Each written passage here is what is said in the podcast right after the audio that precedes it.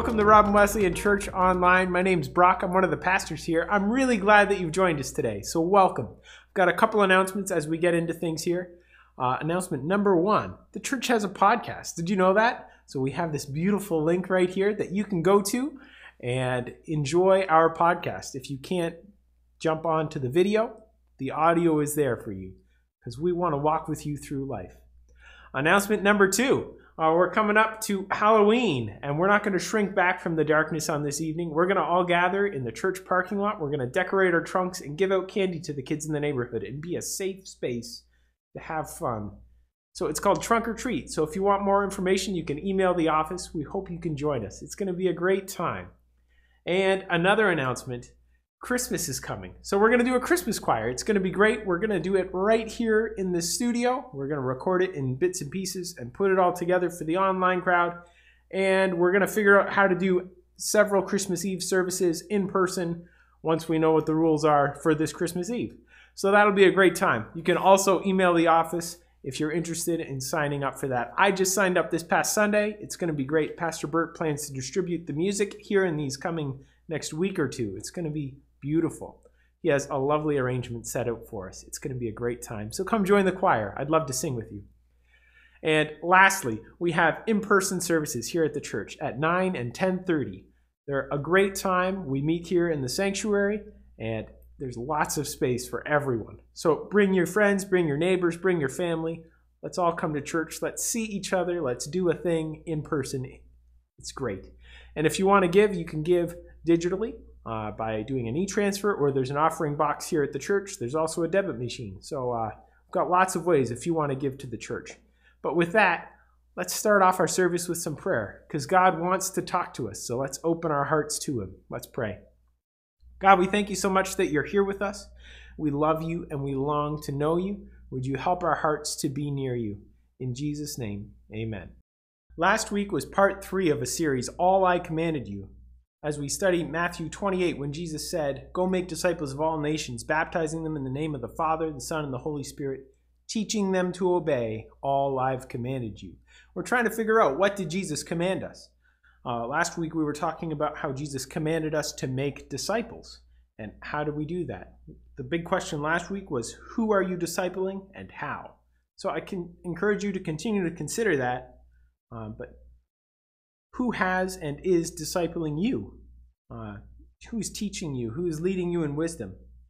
Who's your community? Who's your accountability? Because I think these things are core to what it means to be a follower of Christ. And if you're here, that's something that you're seeking to do more of. I'm a little confused though, because Jesus didn't say you must disciple this way. He left it very vague and open. And I think that's a sign of freedom he wants us to have in this. Uh, but Jesus, how did he disciple? Because if we're followers of him and his way, how did he disciple? And maybe we can learn how we can disciple our people and be discipled by how he did it. So, how did Jesus disciple? Well, he taught many, but he had disciples. Uh, Luke 10 says that he had called 12. Sorry, not Luke 10. Uh, he called the 12, but we don't know how the 72 joined. It says in Luke 10 that 72 disciples were sent out. We don't know how those ones joined. We have specific records in the Gospels of how Jesus called the 12. He said, "Hey, you guys, come come follow me." And then there's these other several dozen people who were disciples, who were followers of Christ, and we don't know how they joined him. Uh, but the 12, he picked them. Uh, he was walking around and he sought out these people seemingly and he chose them. He told them more or less. Do you want to be my disciples? He said, Come follow me. And they agreed and they they chose to follow him. Uh, that's it. That's interesting. That's how he chose his disciples. Uh, he had other people in his life who weren't disciples. He had a family. Uh, his mother, Mary, she isn't listed as one of his disciples, but she was eventually, I think, a follower of Christ. Um, there was Mary Magdalene and Lazarus and Mary and Martha. Uh, and these seem to be maybe some blurred lines of friendship and discipleship, and maybe we don't need to make these lines very uh, separate. Our modern world loves to have uh, things very simple and clear, and we don't like what's called a plurality of relationships. If someone's your doctor and your friend and your cousin, uh, we, we don't like how that's all mixed, and we want to relate to them in a specific way. But Jesus seemed to be okay with blurring those lines of friend and disciple. Uh, anyway, that's, I think, just a cultural thing. But your disciples, they are your people, and we are called to make disciples. I don't know if you see yourself as a discipler, but Jesus wants you to be a discipler, and he also wants you to be a disciple. So that means we're following someone. Hmm. Now, how did Jesus pick his 12 disciples? Uh, Mark 1 14 says that he did it out of prayer. He did it out of the desert when he had been praying and fasting for over a month after he had been baptized. He chose his disciples prayerfully. Uh, now, what did, what did they do? How did they do it? Well, it seemed like they did life together. Uh, he taught them very formally in sermons, like in Matthew 5 these foundational truths that I think were meant to be a, just a, a foundation, some building blocks for things to be built up from. Uh, foundations are often very functional, not necessarily beautiful. Jesus' teaching was beautiful, but these were uh, a means to the end of building a structure. Uh, so he taught them formally, like a sit down, this is the lesson, we're going to talk about this idea. Uh, he also taught them exemplary, or at, by leading by example. Uh, he said, Follow me. And then they followed him. And there was this whole culture in Jewish history about following your rabbi. And they had this funny phrase that it was a, a blessing you'd say to a disciple May you be covered in the dust of your rabbi. That you would follow him so closely that, like, his dirt would get on you.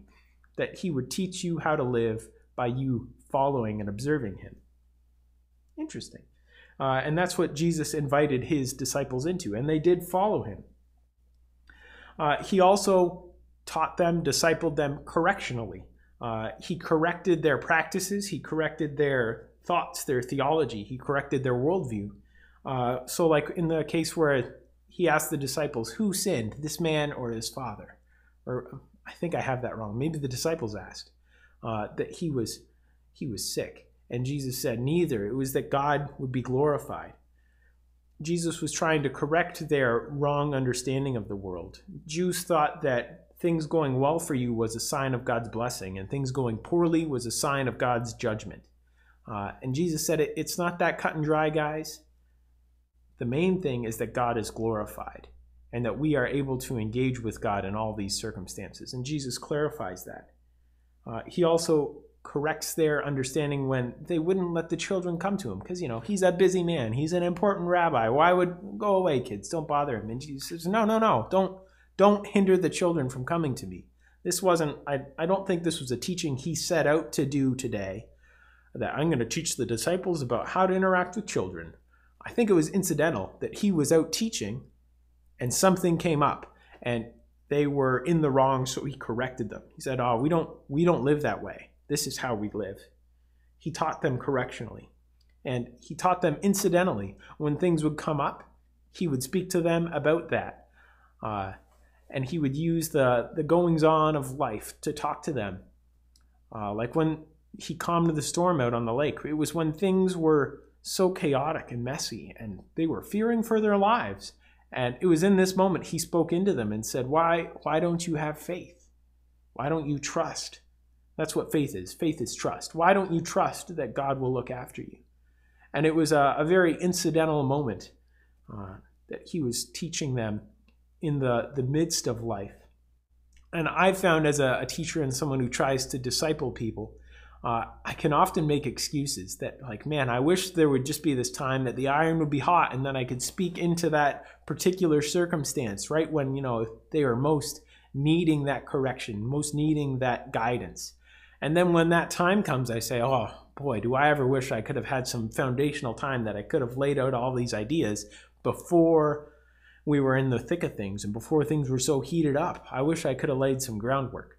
And it can be easy to second guess ourselves. But Jesus said, go make disciples. And he's calling you to make disciples. So I think that means wherever you find yourself uh, and whoever your people are, you need to be discipling them. One last thing uh, he taught them incidentally and correctionally. They were talking about who's the greatest. And Jesus said, It's not about who's the greatest, it's about serving. Uh, that's Luke 22, 24 to 27. He said that the greatest among you will be the servant of all. And he's using their words and their wrong understandings to be an insert into how to understand it right, which is some pretty cool teaching to be so sharp and on the ball and tuned in to what God is doing and where they are that you can kind of bridge that gap. And I think that's what discipleship is bridging the gap between God's kingdom and how God is and where people are and helping them get in line with the kingdom. When Jesus says we should pray, Your kingdom come. Hmm. One last way Jesus taught, he taught repetitively. He was he was so patient with them. Uh, I'm thinking about Mark, uh, Mark 8:31, 9:31, 10:32 to 34. Uh, they're on their way to Jerusalem. Jesus is running out of time. Uh, his three years of ministry of public teaching, they're they're winding down. He knows he's going to Jerusalem to die, and his disciples they still quite don't get it yet, and they should get it. They've had all of Jewish history, all of the scriptures that are foretelling that the, the Christ, the Messiah, is going to come, he's going to suffer, he's going to die, and he's going to raise back to life. And the whole Old Testament speaks about this in so many places and they still don't get it even though he's been there and been teaching them. So mark 8:31 he says guys i'm going to go to jerusalem i'm going to die and i'll be back. And they're like oh wow. And then right after that they're again saying like who's who's going to be the greatest i think i'm going to be closest to jesus in heaven and when his kingdom comes and jesus is like guys you're missing it it's not about who's the greatest I'm going to go to Jerusalem and I'm going to die and I'm going to come back. And then again in Mark 10 32 to 34, they still don't get it. So he tells them three times, I'm going to go to Jerusalem. I'm going to die. I'll be back in three days. And then they go to Jerusalem and Jesus dies and they are distraught and they think, oh, I don't know what to do. I'm just going to leave the way that Jesus taught me and go back to my old way of life. And they go back to fishing. And do they not remember that Jesus said, guys, I'm going to go to Jerusalem, I'm going to die, and I'll come back?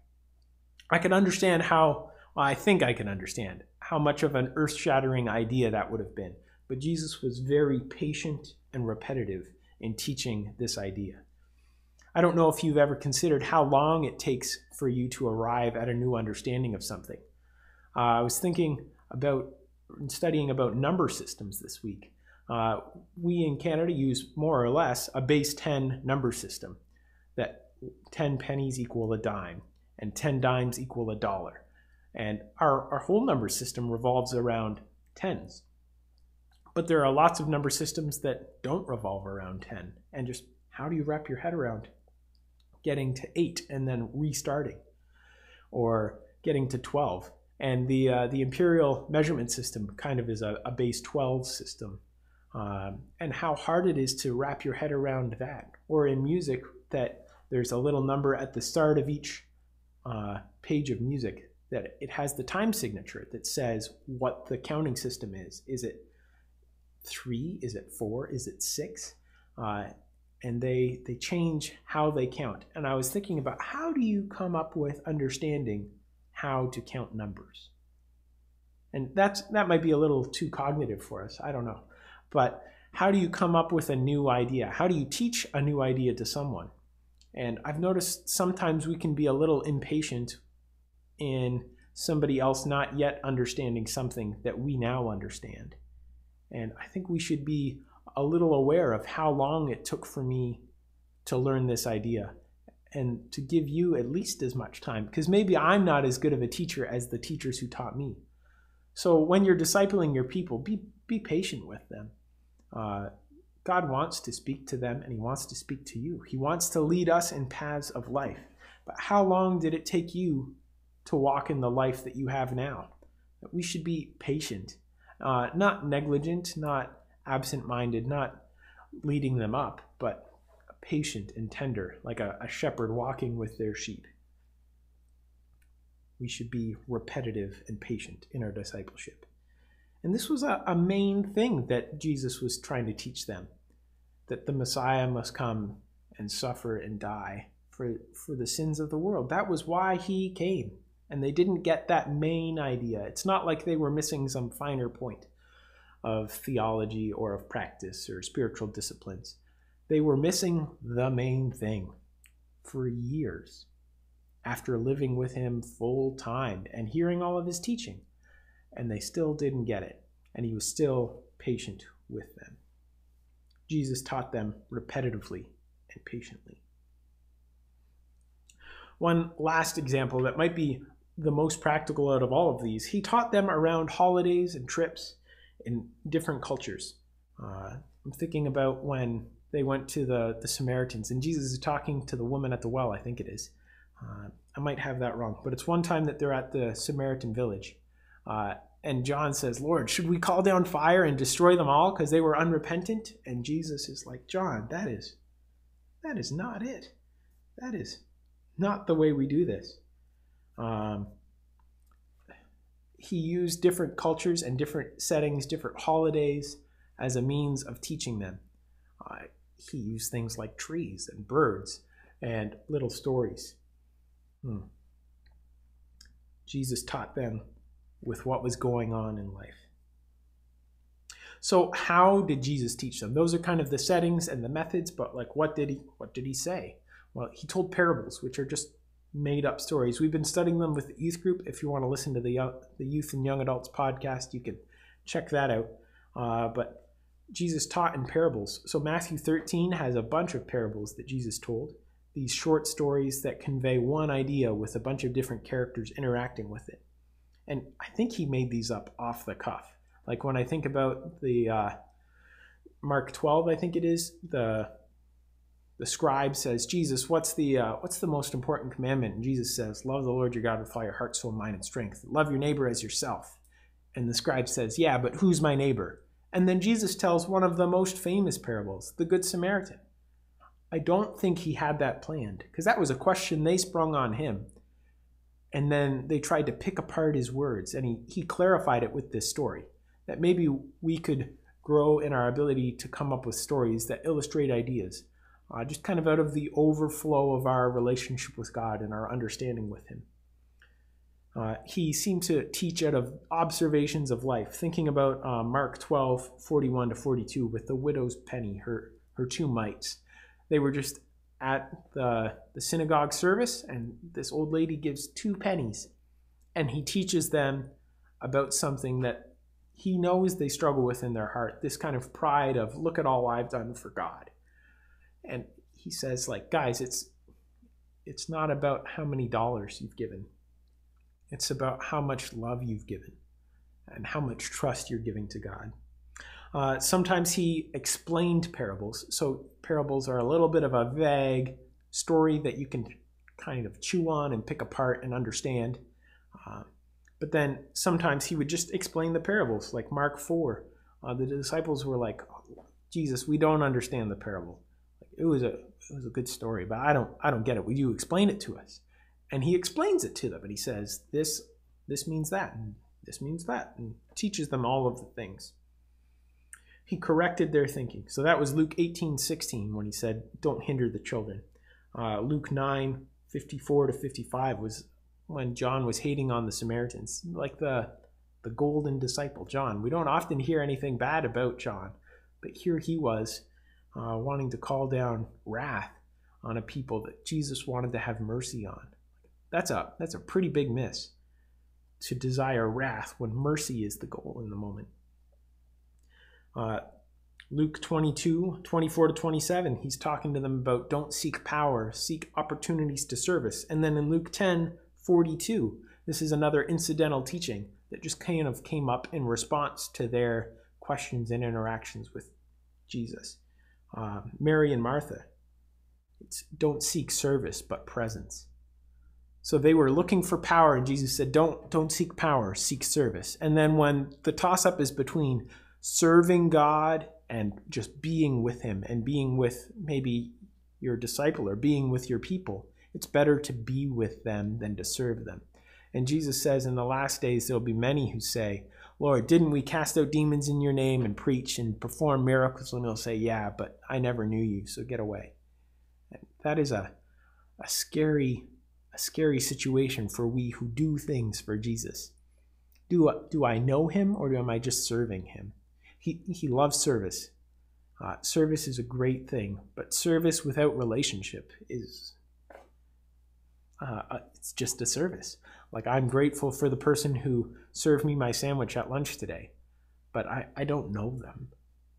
I'm not going to invite them on vacation with me. Uh, it, it's a pleasantry and oh, thank you for your service, and then you, you turn and leave.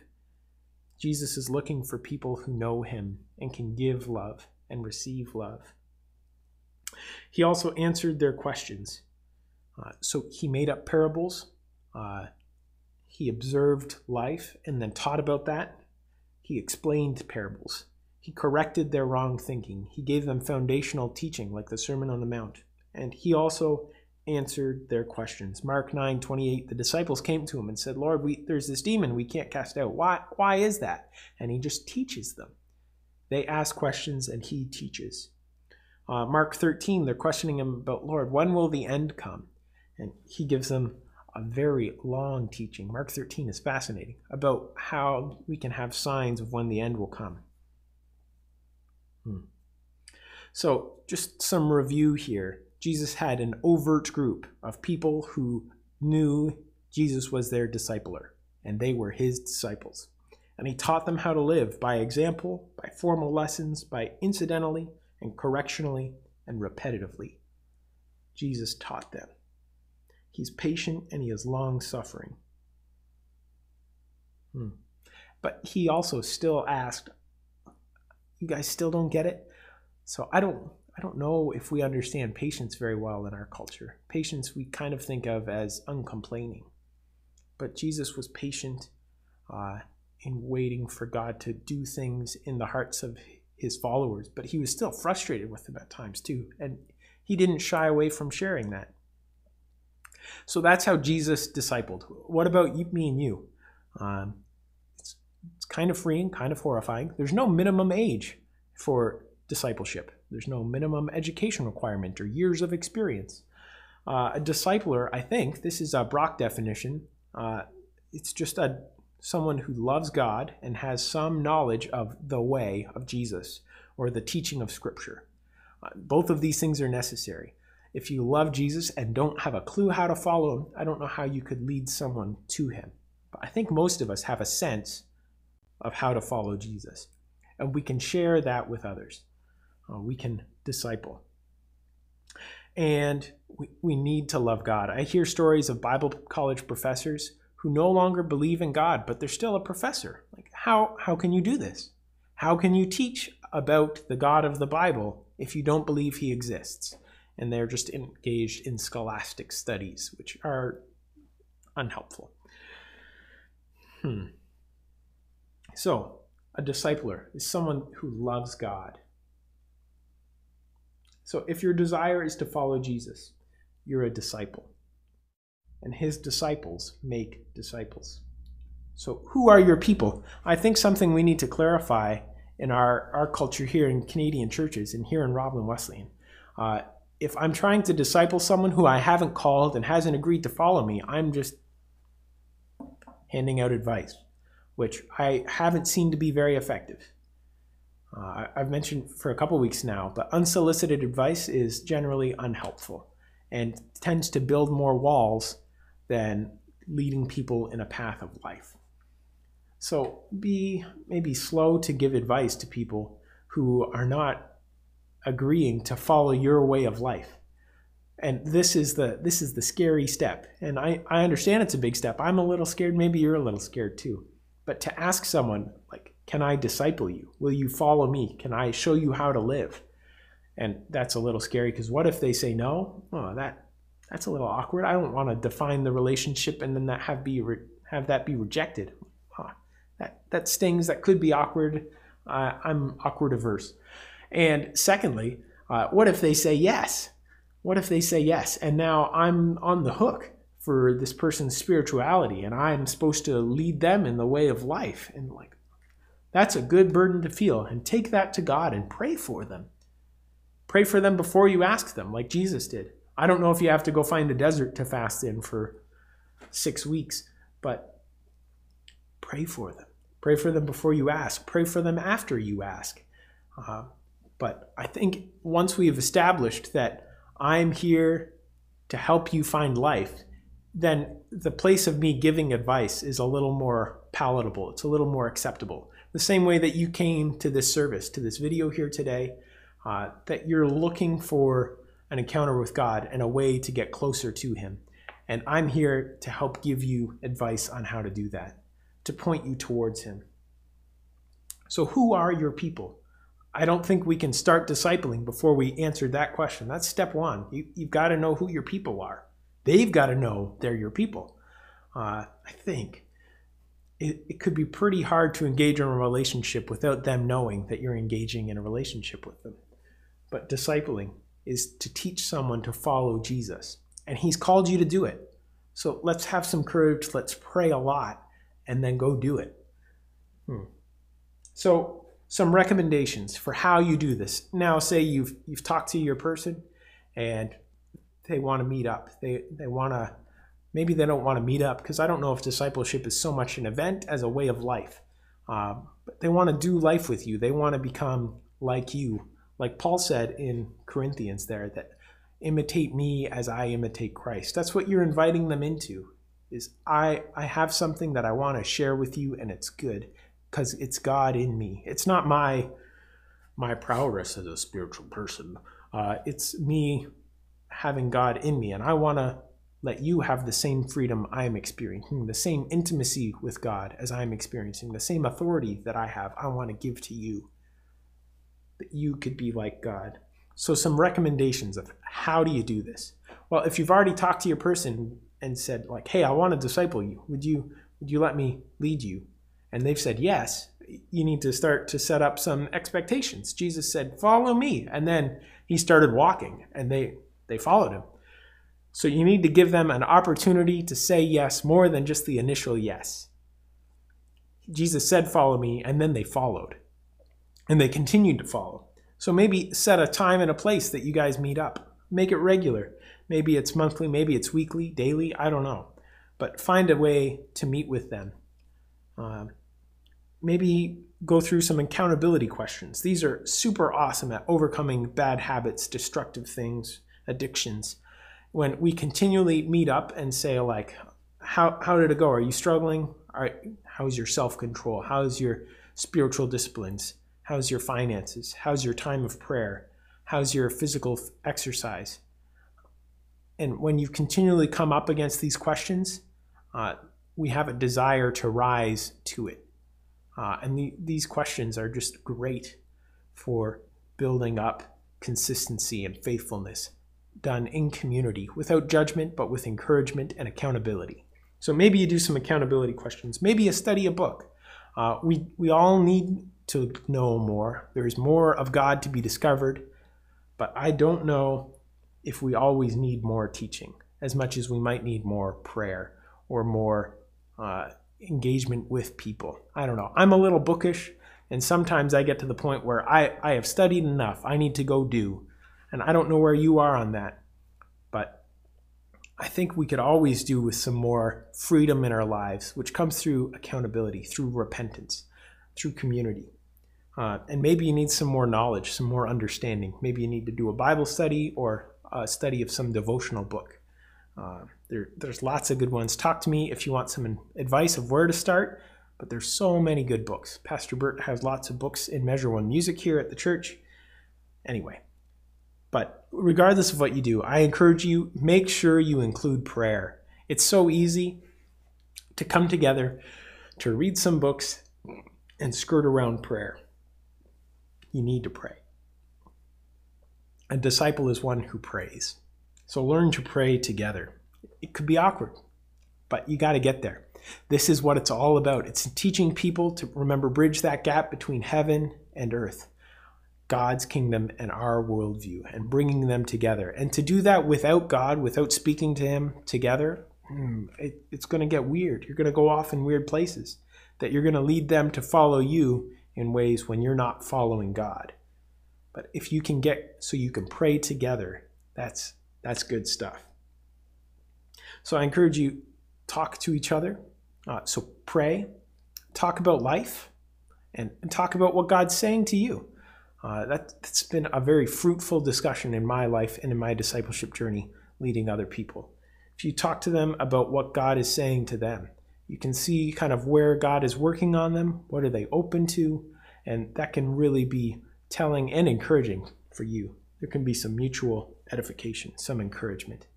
So, how how do we disciple people? Well, you, you got to talk to them. They need to know that you're discipling them. Call them. Call them out and say, "Come follow me into life. I want to show you some stuff."